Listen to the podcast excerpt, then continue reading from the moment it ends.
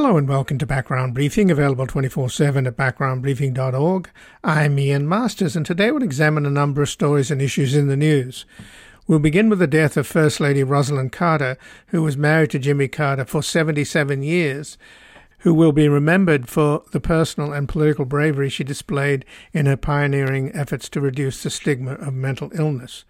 Joining us is James Fallows, an award winning author and national correspondent for The Atlantic. He previously worked as President Carter's chief speechwriter and was editor of U.S. News and World Report.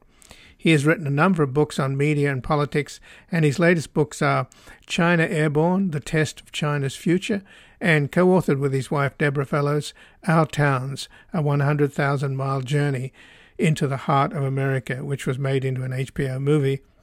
And he blogs at Breaking the News at fallows.substack.com, where his latest article is Rosalynn Carter Made a Difference.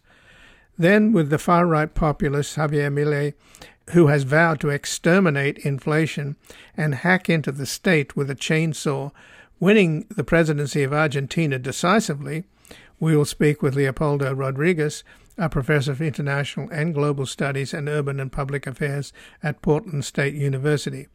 An expert on Argentina, his research focuses on international financial crises, neoliberal reforms, and democracy and sustainable development. Then finally, with Elon Musk praising the election of the chainsaw wielding madman who just got elected president of Argentina, we will look into Musk's open anti Semitism, which is being spread to his 170 million followers on his private platform X, formerly Twitter. Joining us to discuss this one man hate machine, who happens to be the richest man in the world, is Wendy Via, the president and co founder of the Global Project Against Hate and Extremism, where her work focuses on the effects of extremism on our society, systemic racism, economic inequality, immigration, criminal justice reform, and LGBTQ rights. Previously, she was the Chief Communications and Development Officer at the Southern Poverty Law Center. And joining us now is James Fallows, an award winning author and national correspondent for The Atlantic. He previously worked as President Carter's chief speechwriter and was editor of U.S. News and World Report. He's written a number of books on media and politics, and his latest books are China Airborne, The Test of China's Future, and co authored with his wife Deborah, Our Towns, a 100,000 mile journey into the heart of America, which was made into an HBO movie and he blogs at Breaking the News at fallows.substack.com, where his latest article is Rosalynn Carter Made a Difference. Welcome to Background Briefing, James Fallows. Um, Ian, I'm always glad to talk with you. Thanks for having me on. Well, thanks for joining us, James. And since you uh, were President Carter's chief speechwriter and clearly worked with Rosalynn Carter, who was close to the president, uh, sat in on cabinet meetings, had her office there, didn't she, in the in the uh, White House? Uh, yes, she had. Um, you know, most first ladies have the whole you know East Wing set up uh, as they're part of the White House, but Rosalynn, Rosalynn Carter was even more present than that. For example, she was usually at cabinet meetings, which I believe first ladies had not done before that, but that was a sign of how much um, her husband, the president, trusted her and relied on her judgment. And did anybody have a problem with that? I think it is remarkable in retrospect. I've been going back sort of the degree of snark in uh, the, the, the DC media of that era about the Carters basically in two ways. One was a fairly open anti-Southernism. You know, who are these uh, dog patch yokel people who are coming up in, into uh, to DC, and the other was as for almost any woman, particularly in this, this position of being the spouse of a politically powerful man, there was some who does she think uh, she is type of, pushback. But, uh, you know, it was a long time ago and in a different country.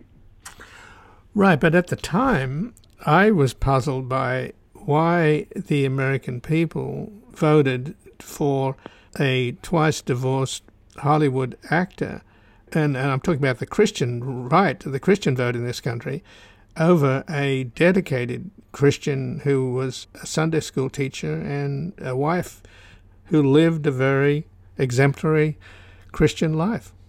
That is one of many mysteries of the last half century of presidential politics in the U.S. And I think that it was, there are a couple things just uh, I would say in response. One is the electoral map in those days was almost unrecognizably different from what we've all come to take, take for granted. For example, Jimmy Carter carried every state of the old Confederacy except Virginia and he lost by a landslide in California. This is when he was running against Gerald Ford in 1976, and was was able to narrowly unseat Gerald Ford and become president himself. And and Carter, there was a sense of there was still a Southern Democratic Party, a Southern both white and black Democratic Party in, in, in those those days. And uh, the Republicans began their electoral count with California, which of course is is hard to even believe now.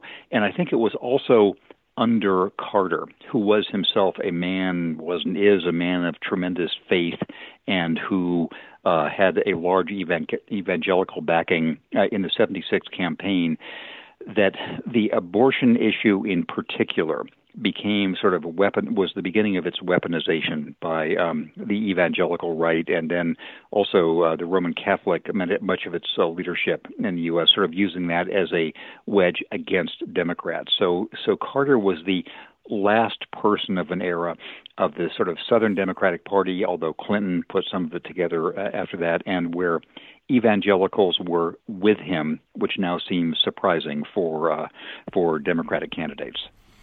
Yeah, so back in 1980, they voted for this twice divorced Hollywood actor Ronald Reagan over this good Christian man, Jimmy Carter.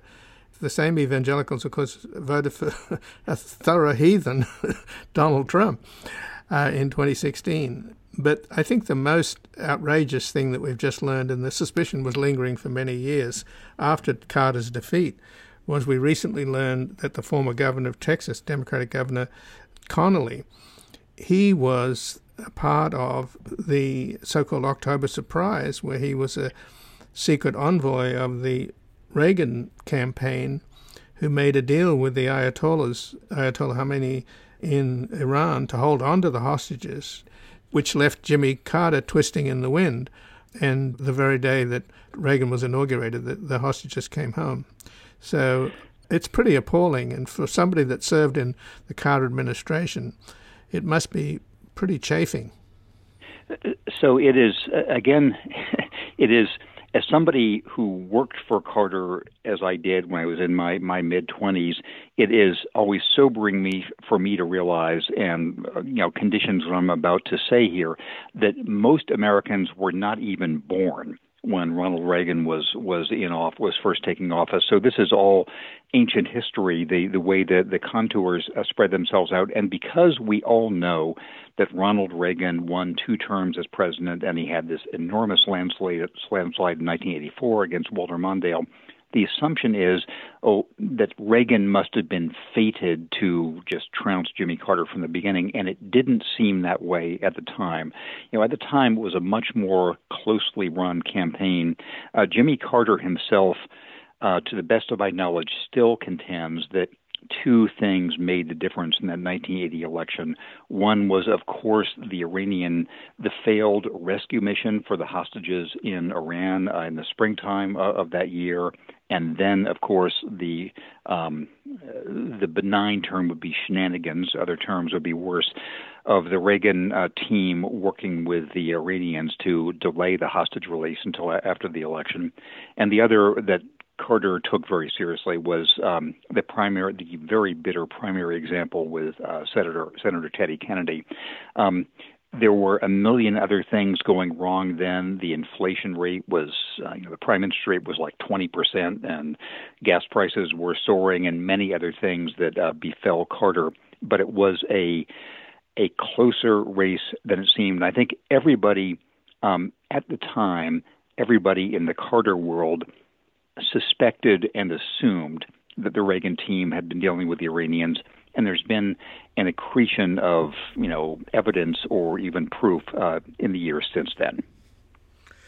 So there, of course, is a, a contemporary issue now with primarying uh, Joe Biden. Many Democrats are not happy. Uh, in fact, the polls indicate that I think a majority of Americans they don't want a rerun of Trump and uh, Biden, but nevertheless, the window is closing on it. But that surely is a, a warning, is it not, for the current situation of how you can undermine an incumbent if you have a credible challenge. And Teddy Kennedy, of course, was a very prominent Democrat. Um, yes, and I think that um, so I, I have one view about polls, which is that they are fundamentally useless this far out from a um, from from an election. Barack Obama was running behind uh, what what the pollsters described as the generic Republican candidate at this time before his reelection run, and there's a long um, a long sort of history of that of incumbents looking weak. Even Ronald Reagan looked to be in trouble a year a year before his reelection run, you know, before his huge landslide win. So um, the polls are concerning for Democrats, but I, I think that that should not be um, be overemphasized. My view on on, on primary challenges is that um, is that even Joe Biden, uh, uh, so sort of doing the layers of the onion here. Number one, does Joe Biden wish he were 15 years younger than he is now? Yes, he does. I wish that too. I think many other people uh, of any party wish that he were younger. Um, second peel of that age onion is I think he is a far better president now as an old president than he would have been as a young president the two previous times that he made serious um, made serious runs runs for the office uh, back in starting back in 1988 when he was uh, still in his 40s and because what he has seen as an old president is experience of how things go right and wrong and how you assemble a team and how you not get panicked in the judgments you make and how to think about you know four or five steps in advance. I think we've mainly seen the virtues of his his age in terms of what he has done in office has been at least as much a plus uh, than than a, a minus. Um, then in terms of primaries you're right that a serious primary challenge to an incumbent um, president almost always is a precursor of defeat in the general election. It happened with the first George Bush when Pat Buchanan ran the, against him. It happened certainly with uh, Jimmy Carter. Um, with Teddy Kennedy, it happened back in 1968 with Lyndon Johnson. So I think that um, many of the cooler heads in the Democratic Party say, yes, there are tensions, there are all sorts of issues that need to be resolved within the party, but a serious primary challenge is likely to be destructive. So, going back to Rosalynn Carter, I mean, Jimmy Carter himself, of course, is in hospice care as well. They were married for 77 years. That in itself is pretty extraordinary. And he, most people believe, and I think rightly so, that he's had an incredible post presidency, and she's been a big part of that in her advocacy for mental health treatment. And I believe when she was the first lady, when he was the governor of, of Georgia, she experienced that kind of hellish snake pit way that people were incarcerated into in asylums. Um, and that became a kind of life's work. So tell us about her what motivated her in that regard. Why was uh, mental health, and of course, in the contemporary sense, mental health has come up as an issue now, albeit in a rather uh, misguided way about you know how to solve the rash of assault weapons. Yes. You know, mass shootings. Oh, we've got to deal with mental health. Well, if only we really were serious about it and didn't associate it with military style assault weapons. Uh, yes, on the assault re- uh, weapon AR-15 front, I entirely um, agree with you, and and so I, would separate that mis that misuse of the mental health issue as as you. Uh, you know, queued it up from from the other ways in which um, Mrs. Carter was involved, and I think that again because this was so long ago, it may be natural for many of today's Americans or today's people around the world to underappreciate how much difference that um, Rosalynn Carter and some others made just because we now take it for granted that we discuss mental illness as an illness and that people deserve treatment and that they uh, should not be blamed as as um, embarrassments or shameful people or those who are weak or whatever. And th- this is so is now so ingrained that that's how people should should um, respond to mental um, health challenges that it's hard to remember how different it was back, um, you know, in, in my boomer era childhood and a generation before that for, for the Carters. And interestingly, I, I think there's an interesting pairing of two First Ladies, Betty Ford and Rosalynn Carter. Betty Ford became a tremendous um, advocate for for facing the illness of addiction and, and and she did that through personal experience. She after she left the White House, um, she you know disclosed that she was being hospitalized for alcoholism and went through other addiction uh, therapy, and just said this had been the curse of her life, leading to the the Betty Ford uh, centers and all the rest. In Rosalynn Carter's case, it doesn't seem that she had the kind of direct personal stake. She didn't have a child or immediate relative who who was suffering from mental illness and was uh, excluded in various ways. But in her speeches and her, her books, she's talked about how when she was exposed to public life when her husband was running for governor of Georgia, she started seeing both the conditions in which people were warehoused in these just you know nightmarish places with um, away from everybody else's view, and the way their families were both affected and ashamed. And so she worked with scientists and public health people to say, how can we bring treatment and care to people who need treatment, and we can bring their families um, uh, out into um, to to the sunlight rather than the shadows of, of dealing with an illness. So it didn't doesn't seem that there was some personal experience like Betty Ford's, but rather her experience as witness about um, how fellow citizens were suffering. Well, there's certainly been an absolute outpouring of condolences from all the previous presidents, and Donald Trump himself actually was quite gracious in what he wrote. And I don't, I don't know what that, that's a sentence I didn't. I bet you didn't expect to say. no, no, well, let me make up for it then. Uh, Trump himself, of course, on Friday attended his sister Maryanne's uh, funeral, and she had, in her lifetime, refrained from publicly criticizing him, but in uh, recorded interviews she did with her niece Mary Trump, she spoke scathingly of Trump, saying he has no principles, he has none. And she went on to say, it's the phoniness and this cruelty.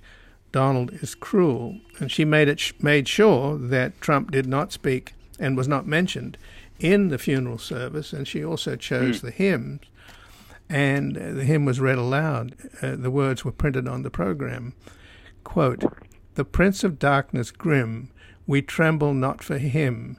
His rage we can endure, for lo, his doom is sure. One little world, one little word shall fell him. Pretty powerful stuff. I imagine that, that that'll be very different the Carter's funeral.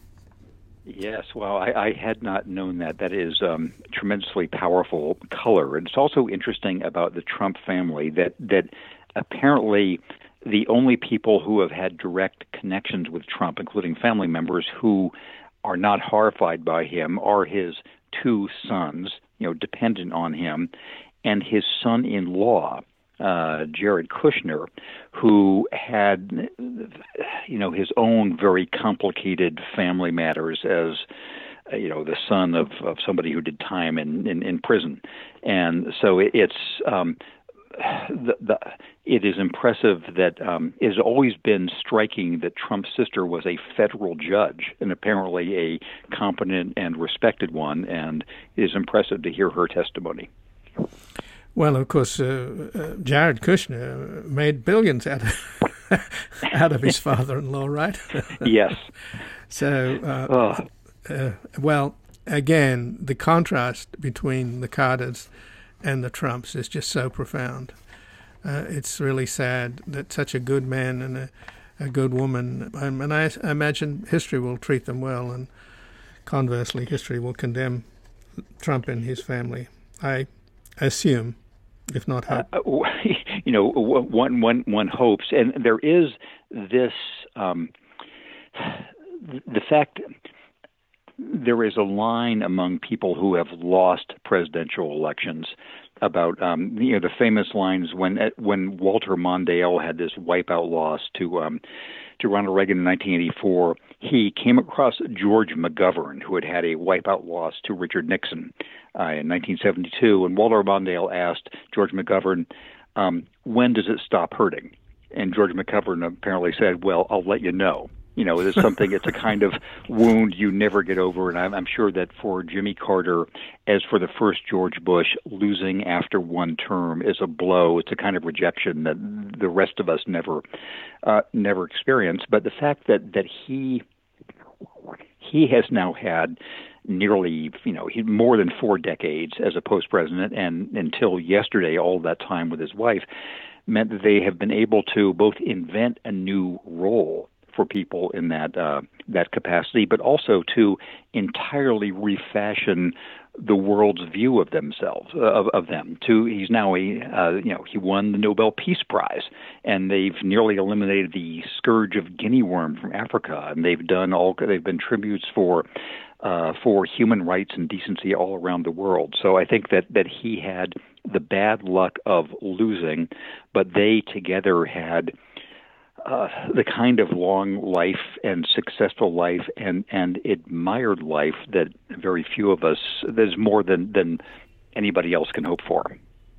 Well, James Fallows, I thank you so much for joining us here today. Uh, Ian, thank you for giving me the chance. And again, I'll be speaking with James Fallows, who's an award winning author and national correspondent for The Atlantic. He previously worked as President Carter's chief speechwriter and was editor of U.S. News and World Report. He's written a number of books on media and politics, and his latest books are China Airborne, The Test of China's Future, and co authored with his wife Deborah, Our Towns, a 100,000 mile journey into the heart of America that was made into an HBO movie and he blogs at Breaking the News at fallows.substack.com, where his latest article is Rosalynn Carter Made a Difference. We're going to take a brief station break and back looking into the far right populist Javier Milei, who just won the presidency of Argentina decisively and who has vowed to exterminate inflation and hack into the state with a chainsaw.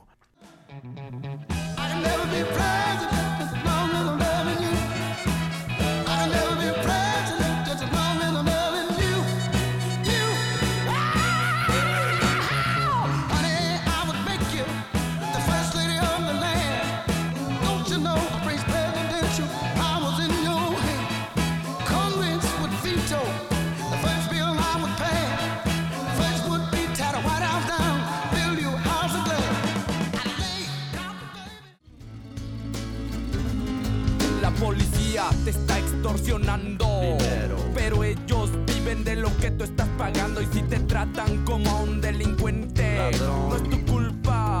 Dale gracias al regente, hay que arrancar el problema de raíz. Y cambiar al gobierno de nuestro país, a la gente que está en la burocracia, a esa gente que le gustan Welcome back. I'm Ian Masters, and this is Background Briefing, available 24 7 at backgroundbriefing.org. And joining us now is Leopoldo Rodriguez, who's a professor of international and global studies and urban and public affairs at Portland State University, an expert on Argentina. His research focuses on international financial crises, neoliberal reforms, and democracy and sustainable development. Welcome to Background Briefing, Leopoldo Rodriguez. Thank you. Thank you for having me. Well, thanks for joining us, Leopoldo. And you grew up in Buenos Aires and Mexico City. And what's happened in on Sunday in Argentina was pretty extraordinary after their final debate between the center left finance minister Sergio Massa and this peculiar fellow Javier Milei, this volatile uh, far right wing libertarian who takes a chainsaw on his campaign rallies and promises to exterminate inflation and take a chainsaw to the state. Uh, he's now won, even though they, everybody thought he lost the debate, the final debate. He won by 50, basic by almost 56% to 44%. Mm-hmm. So this is a surprise upset. What do you attribute this to? Well, it, it, it is 11 points, uh, so it's a very strong uh, statement that the Argentine electorate has made against the administration of the current administration of Alberto Fernandez, um, outgoing president. Uh, essentially, these four years of Alberto Fernandez um, um, presidency have, well, first there was a pandemic, and and then there have been significant uh, inflation. Inflation has tripled in these last four years since Macri, uh, the previous president, was uh, in in in the presidency. So we, I think, people are very very upset about uh, the way in which the last two um, uh, presidencies have gone. The last two, one was uh, Juntos por el Cambio presidency, the Macri, and then the one by um, by Alberto Fernandez was the Partido Justicialista, and Massa, the, the candidate running against Milei, that lost yesterday, uh, was a Partido Justicialista uh, candidate. And they, they just, the people were just very fed up with both parties, and they sought somebody that promised change, uh, although the way he has promised change is, is rather violent, as you point out. Uh, the chainsaw uh, image is one of uh, pretty pretty violent sort of uh, uh, take on, on government. He used the term uh, he's anti-casta, anti, anti-caste. Uh, the politicians, he thought of them or he, spoke of them as being some sort of um, uh, the, the, thieves and, and a caste of on their own that were sort of like uh, above the rest of the population. So he, he has used a, a very um, violent rhetoric against the state and against politicians. But the interesting thing, I have to say, the interesting thing about him is that he he he had about 30% of the vote on his own. As soon as he won the a, a chance to go to the runoff with uh, against Massa, um, he immediately uh, got the backing of the Juntos por el Cambio party, which is a center-right party that um, that had been in government the, the previous presidential term. And this is a party that actually got Argentina back uh, with loans with the IMF and, and imposed um, some um, neoliberal policies on the country. So they back him up, and, and he stopped using this this uh, anti-politician type of rhetoric. So it's it's interesting to see how um, how easily he became part of the of the political caste that he so much criticized. Well, inflation in Argentina is at 142.7%, which is extraordinary. And four in 10 Argentinians live in poverty. And so if you have those economic conditions and you run the current finance minister, mm-hmm. it's almost inevitable you'll lose, right? If the public is frustrated and, and, and angry. Absolutely. And I think it was a mistake by the uh, the, the party that's outgoing, the Partido Justicialista, to actually have Massa as the candidate for that very reason that you, you, just point out. He had been the Minister of Economy for the last year and a half, and, and under him, things didn't really improve much at all. So he 50 150% inflation rate, as I said, is three times what it was uh, when the current president came into office. So people voted against that. Um, but I think there's a, a deeper sense of um, of failure of Argentine politics in general. It isn't just the circumstance. I think the circumstance is important, but people are really uh, tired of uh, parties that come in and don't don't do anything. You know that they don't feel that that they have done much for the common people. So this this firebrand uh, person comes in promising change, and and they. I, I don't think it's ideological. I don't think Argentina has voted 55% of the population has voted for a right wing government. They have voted for change, actually. Right. Well, uh, we'll see what happens, but it's not very encouraging who this fellow is and the way he behaves, and no. his ideas are just so radical and, and quite often insane. And his mm-hmm. nickname is El Loco, right? The Madman. Uh, yeah, I, I, believe that was the nickname he had in, in some of his jobs, previous jobs. Yeah. Yeah. And not surprisingly, uh, Brazil's Bolsonaro mm-hmm. supported his campaign. He's promised mm-hmm. to show up for the inauguration. Mm-hmm. And Donald Trump just wrote, quote, The whole world was watching and I'm very proud of you. You will turn your country around and truly make Argentina great again. Well, there is obviously a similarity there, right, with Trump uh, promising uh, working yeah. class Americans uh, he would improve their lives and mm-hmm. s- stop the jobs going to China and and drain the swamp and build the wall. You name it. He made a bunch of insane promises, uh, right. uh, none of which were fulfilled. And so I suspect this guy is going to go that same way. And he's he's even more crazy than Trump in the way. His his ideas are to legalize the sale of organs and to cut ties with Argentina's uh, trading partners, which happen to be the biggest ones, Brazil and China. Mm-hmm. Close down a dozen ministries. Uh, the list could go on. So, what do you expect?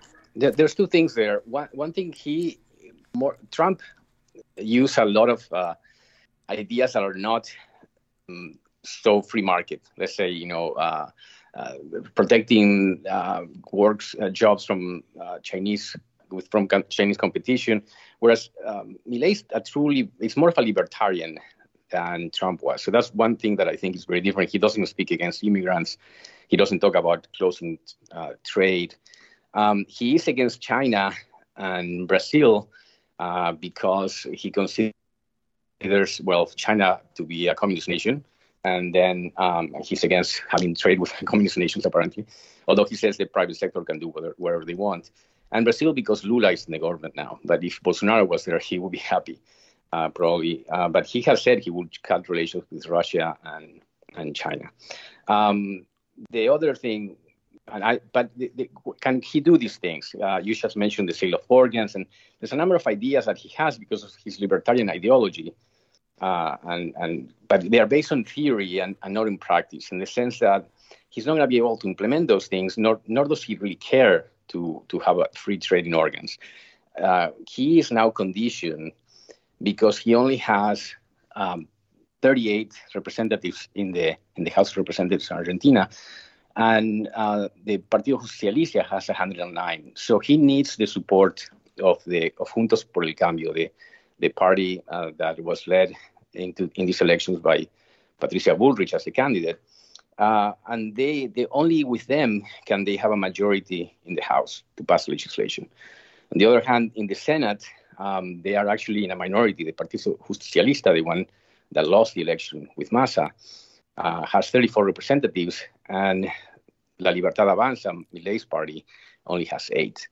So they are even even if they they, they form uh, a block with the Juntos por el Cambio representatives, who has 24, they will have 32 against 34. So in terms of legislation and ability to do things, uh, Milei is going to find himself in in a in a, in a hard spot, uh, which doesn't mean that he won't be able to pass a bunch of legislation, but he'll be conditioned by Juntos por el Cambio. Juntos por el Cambio is going to probably temper a little bit uh, the attempts, the more radical ideas that, that Milei brings. I'm, I'm at least hopeful. The, right. the, the, the, flip side of this hope is that uh, governability in the next four years maybe is in question. Uh, and Argentina, Argentina has a, a, history of having presidents uh, fall before the, the end of the term, as you probably know. Right, but one of the more disturbing, in fact, if not the most disturbing aspect of this new chainsaw wielding right wing populist, Javier Milei, uh, who just uh, won the presidential elections in uh, Argentina, is that, you know, it's taken decades for the Argentinians to come to terms with the dirty war in which 30,000 people were killed by the military regime. Um, many disappeared. People were thrown live out of airplanes over the Atlantic it's just hideous what they did, and the, you know the mothers in the square demonstrated forever. And eventually, the, there's a consensus in the nation uh, that uh, it was a disgusting and criminal regime, and there's been some retribution. But now he's turning around and basically, you know, playing it all down. And his mm-hmm. vice presidential running mate, Victoria Villarruel, she's a far right conservative, and she's also played down the dirty war and the general's culpability. Yeah, yeah, yeah. Victoria Villarruel is actually an advocate for the for the military, and and one of the dangerous things uh, about Milei being in power and having somebody like her as uh, his vice president is that he may not hesitate in using um, uh, significant force to put down any sort of uh, political protest in the country.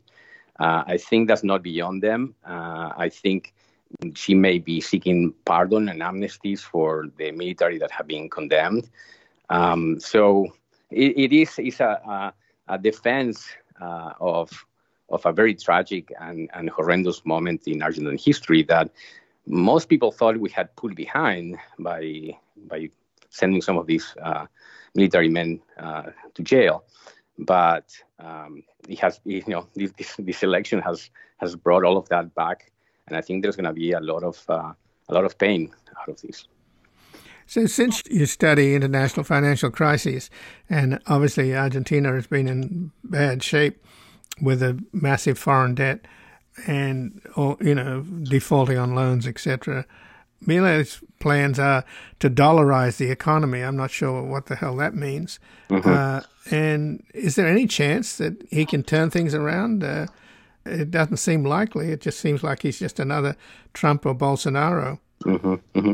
Well, the, the the dollarization is strictly is, is directly aiming for the inflation because I don't not to take it too technical, but the idea is here to adopt the dollar. So Argentina does not have its own money, and hence it cannot print money. And and in there in the perspective of of Milei, from his theoretical perspective, that means that there wouldn't be inflation. So by getting rid of Argentine peso adopting the dollar as the currency of Argentina, you would control the inflation. That most economists in Argentina have discarded that as a possibility uh, for, for numerous reasons at this at, at least at this moment. So that's not likely to happen. Plus, it will require significant changes, uh, legislative, legislative changes that he is not going to be able to make. So I don't think he'll be able to do that. What Argentina does probably need is major changes in its uh, tax tax structure and and and some probably some uh, control of um, of government expenditures because there is a significant deficit there. So, but I I think he'll be able to do some of that, but I don't think he'll he'll be able to carry out a dollarization, uh, adopting the dollar.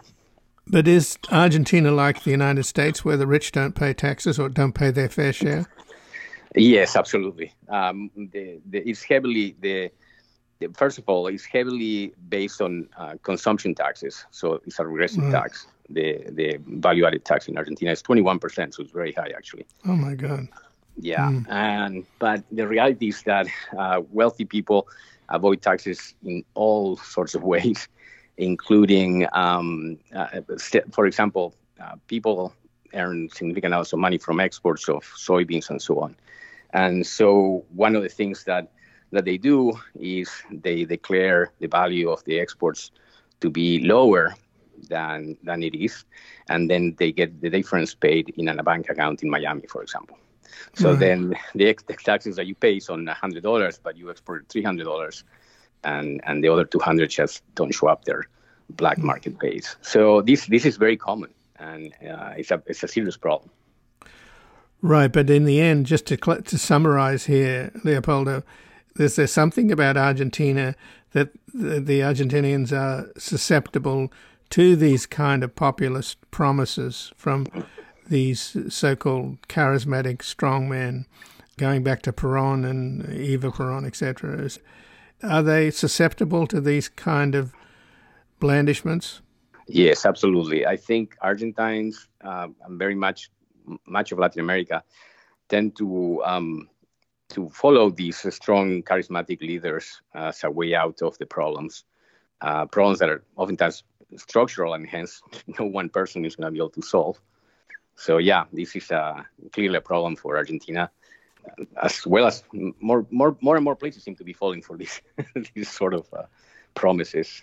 Right. Well, we could have Trump back in two, yeah. 20, in a year from now, for God's yeah. sake.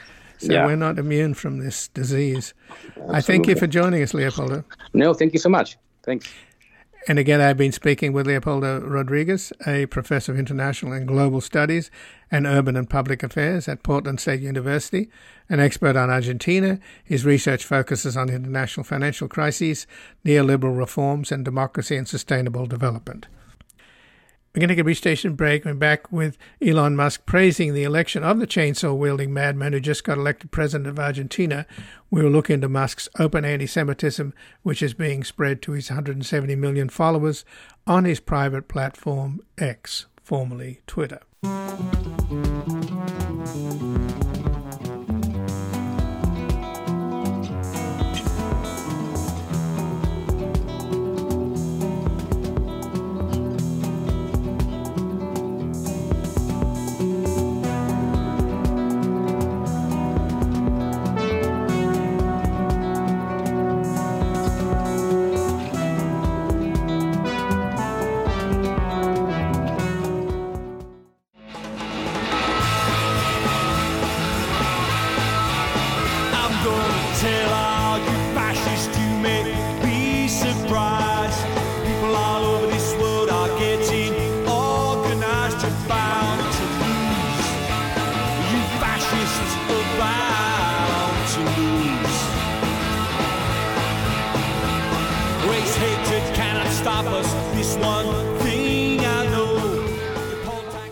Welcome back. I'm Ian Masters, and this is Background Briefing, available 24 7 at backgroundbriefing.org. And joining us now is Wendy Via, the president and co founder of the Global Project Against Hate and Extremism, where her work focuses on the effects of extremism on our society, systemic racism, economic inequality, immigration, criminal justice reform, and LGBTQ rights.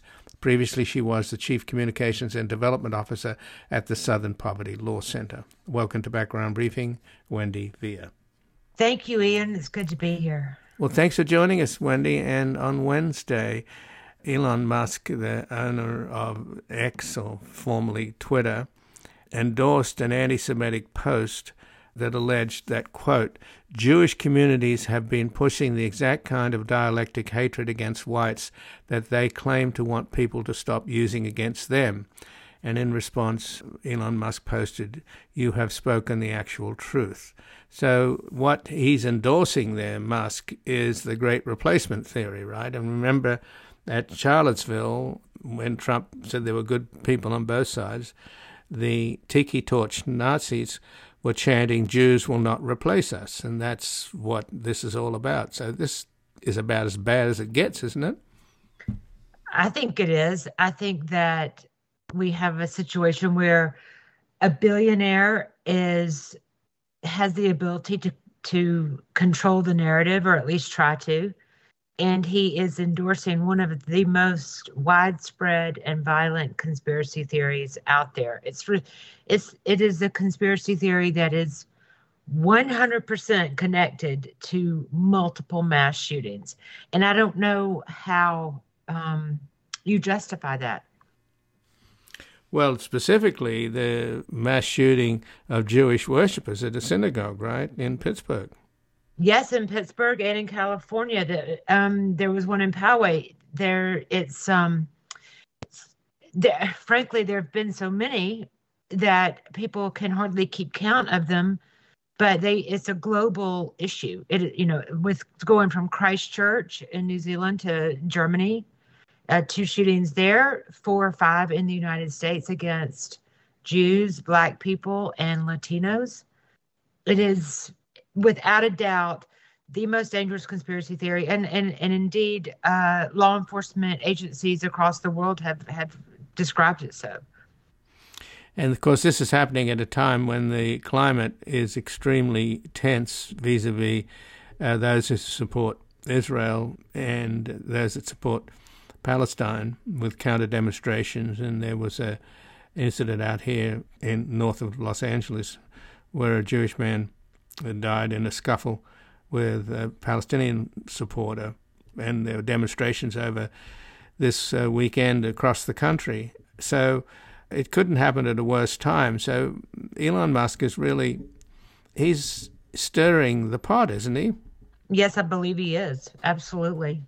And you have a situation where, you know, I am fully in support of peaceful protest um, and in the enforcement of our First Amendment but we we cannot let things devolve into violence. And and the incident you just mentioned, if I'm not mistaken, you know, they it, violence was not intended, but when you have these volatile situations and you have some people um, egging on or, or riling up the attendees, violence is often what you get. And when you have the richest man in the world with the largest platform endorsing these things, I mean, it, it, it's no surprise at all. So, what do you think the consequences are? Because Media Matters pointed out that corporate advertisers like IBM, Apple, Oracle, and Comcast had their ads placed alongside anti Semitic content on X, formerly Twitter, including praise of Adolf Hitler and the Nazis. And that certainly has gotten the attention of these big corporations who are pulling advertising. And it's led Elon Musk to have a have a meltdown. Mm-hmm. and now he's threatening a to file a thermonuclear lawsuit against Media Matters on Monday. So he's going to war against Media Matters, who merely reported what's happening on his website on on his platform. I know. I think that it's um, and and this is a, as I understand the situation, it is a fairly cut and dried thing. Here are these accounts. Here are these ads. Screenshot it. It happened, right? and um, and and advertisers have every right and indeed the responsibility to not have their products next to this violent content because it can be perceived as an endorsement. What you know what you have is Elon Musk going after civil society. That in many ways cannot compete with a billionaire. And so this is a in my view, it is a it's a is an aspect of a move towards authoritarianism for all his for all of his preaching on free expression and free speech. He does exactly the opposite. And when you and going after civil society, going after the speech of civil society is one of the hallmarks of a and you know move towards authoritarianism and when you, you, obviously we have people like Trump and others, but now you have big media doing it. It's it is a terrible combination.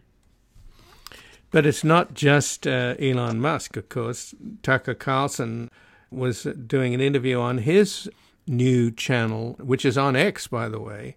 Uh, yes. Uh, his, his new show on X. He was interviewed by Candace Owens, and he basically talked about white genocide and the great replacements theory, which, of course, again, was what the tiki torch Nazis were chanting at Charlottesville when Trump said there were good people on both sides. And that was the chant Jews will not replace us. What's happening, though, with Trump? I mean, he's outing himself as a Nazi, to put it bluntly. what more evidence do you need? Here we have Thanksgiving coming up in a few days. And last Thanksgiving, what did Trump do? He had dinner with this leading young Nazi who's an, who is a Nazi and are proud of it, right? Who was that? Was that um... Nick Fuentes? Yes, he was uh, part of the Proud Boys, and so this is the situation in my in my view. We have media figures with massive audiences um, who continue to polarize our uh, electorate, our society, and it's not just here in the United States; it's everywhere. And so, media figures like Tucker Carlson or Hannity, or uh, and I hesitate to go so far as to call somebody a media like Alex Jones, but they have large audiences, you know, using media outlets, and people believe them because everybody talks about them. And then you have a politician like Trump, and he's not the only one. Um, who there's lots and lots of our elected officials who, on social media and interview and committee hearings, who espouse something like the Great Replacement conspiracy theory, saying that, you know, we have an invasion at our southern border, that people are diseased, and with Trump, him saying that he will go after the his political enemies calling them vermin. These are all tactics to demonize communities and to move towards authoritarianism. And when you have a partner like Tucker Carlson in the media, who I have to say should take he and Trump should take a lot of the responsibility for the acceptance among such a large um, segment of the conspiracy theory because they preached it for so long. So the White House uh, did actually weigh in on this, and uh, the White House spokesman condemned uh, Musk, saying the abhorrent promotion of anti Semitic and racist hate in the strongest terms, which runs against our core values as Americans. Now, given that some of these advertisers like IBM, Disney, Lionsgate, the European Union have pulled their advertising, and, and Apple also has paused its advertising. Is this going to impact uh, Musk? I mean, he's not having a good week. His uh, spaceship, just the second one in a row, just blew up on shortly after launch, and you know he's already lost a lot of advertising, which underwrites X, and then he blamed all that on the Jews, me, yeah. meaning the the Anti Defamation League. So he blamed that, but now he's suing uh, Media Matters for, for actually saying exactly what is going on and having evidence. So, is there any way that this demented billionaire, who obviously is a racist, uh, full of hate, and a troll, is there any way that he'll have to come to terms with the fact that he's so heavily in debt, having bought X, Twitter, that he may come to his senses because of the bottom line? I think that that might be a reasonable question if you were talking about somebody who was just conducting business. But I think it's gone far beyond just conducting business. I think he's on a mission. I, at this point, I believe that he he bought Twitter for a reason, and that was to interfere or influence what he saw as um, a, a, a, public narrative going in the wrong direction.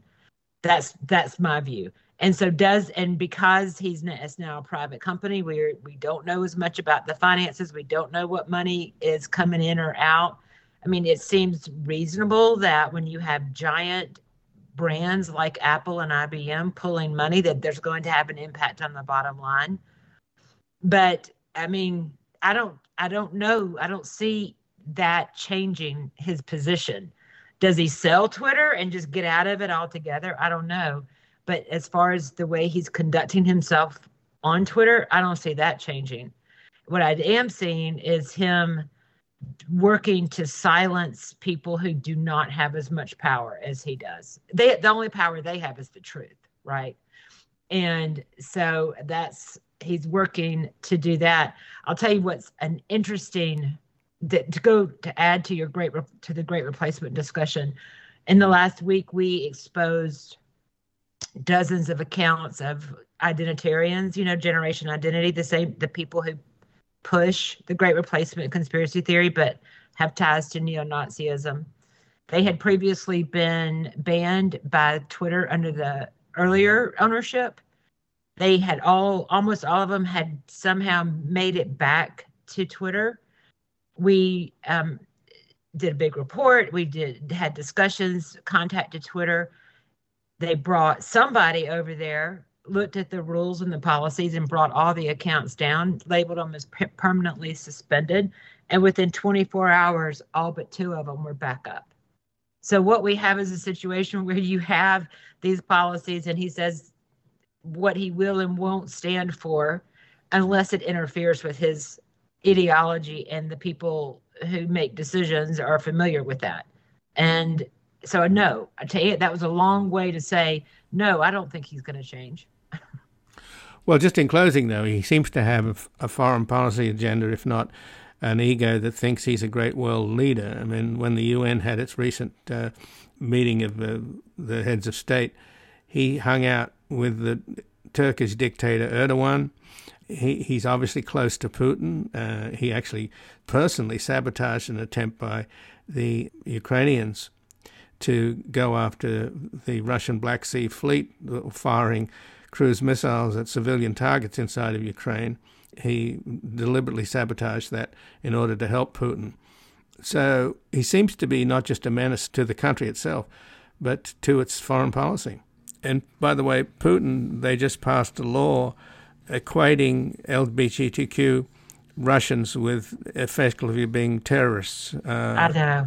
I and how in God's name can anybody support that regime? It's so blatant. Of course, we know Donald Trump is also in Putin's pocket along with Elon Musk. But I thought that them, you know, basically equating LGBTQ people with terrorists, that ought to wake up the American people, and particularly those on the Republican side who support Russia and who are about to cut off funds for Ukraine.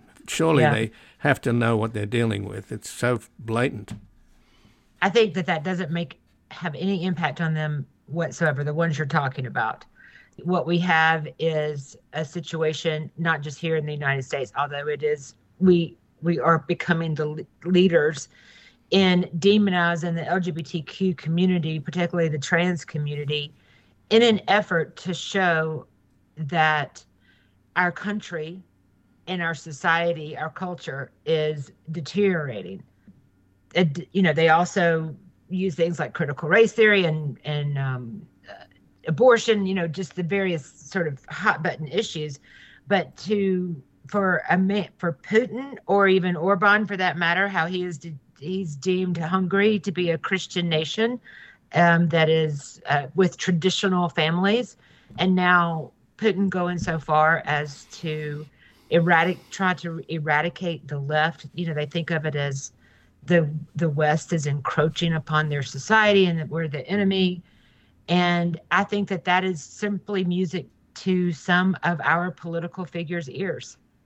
I don't think it has a bit of impact to those who already um, uh, endorse him in, in whatever way it may be. Well, Wendy Via, I thank you very much for joining us here today. Thank you, Ian. All right, we'll cut that in and uh, make that the, uh, the the ending. That's okay. I'm sorry, you. Ian. It's terrible, isn't it? I mean, I don't, I don't think. Oh, I think it. I think they're doing cartwheels around here. You know. no, well, I'm. I just. I'm glad I remembered that. That yeah. tied that in because I think it's important. Well, hey, next time ask me so we can talk about Christian nationalism and Project 2025. Yeah, and and uh, none other than Mike Johnson, right? Oh my gosh. Yeah. Yeah. Yeah. Is it true that he has a Christian nationalist flag flag in his office? Yeah, it's, it's right outside his um it's well it's a I mean it's he doesn't think of it as Christian nationalist, you know, he just thinks of it as a commitment to his evangelical uh world and right. belief in God and all of that. It's outside the the speaker's office now. That's right. Good lord. Well, Wendy, I thank you for joining us. I appreciate it. Thank you very much. It's good to talk to you again. This has been Background Briefing. I'm Ian Masters, and I'd like to thank producer Graham Fitzgibbon and assistant producer Evan Green. And if you've missed any of today's programs or would like to explore our vast archives, you can find us at backgroundbriefing.org, where we include extended interviews searchable by topic and have made it easy for you to sign up for daily email updates that provide links to resources, articles, and books discussed on the program. Also, you can find links there to subscribe wherever you get your podcast, and we encourage your ratings and reviews on these platforms. Find us on Twitter and Facebook at Ian Masters Media, and please do help us reach more listeners by sharing this program with friends, family, and colleagues. And I'll be back again tomorrow with another background briefing. Bye for now. The guy that lived next door in 305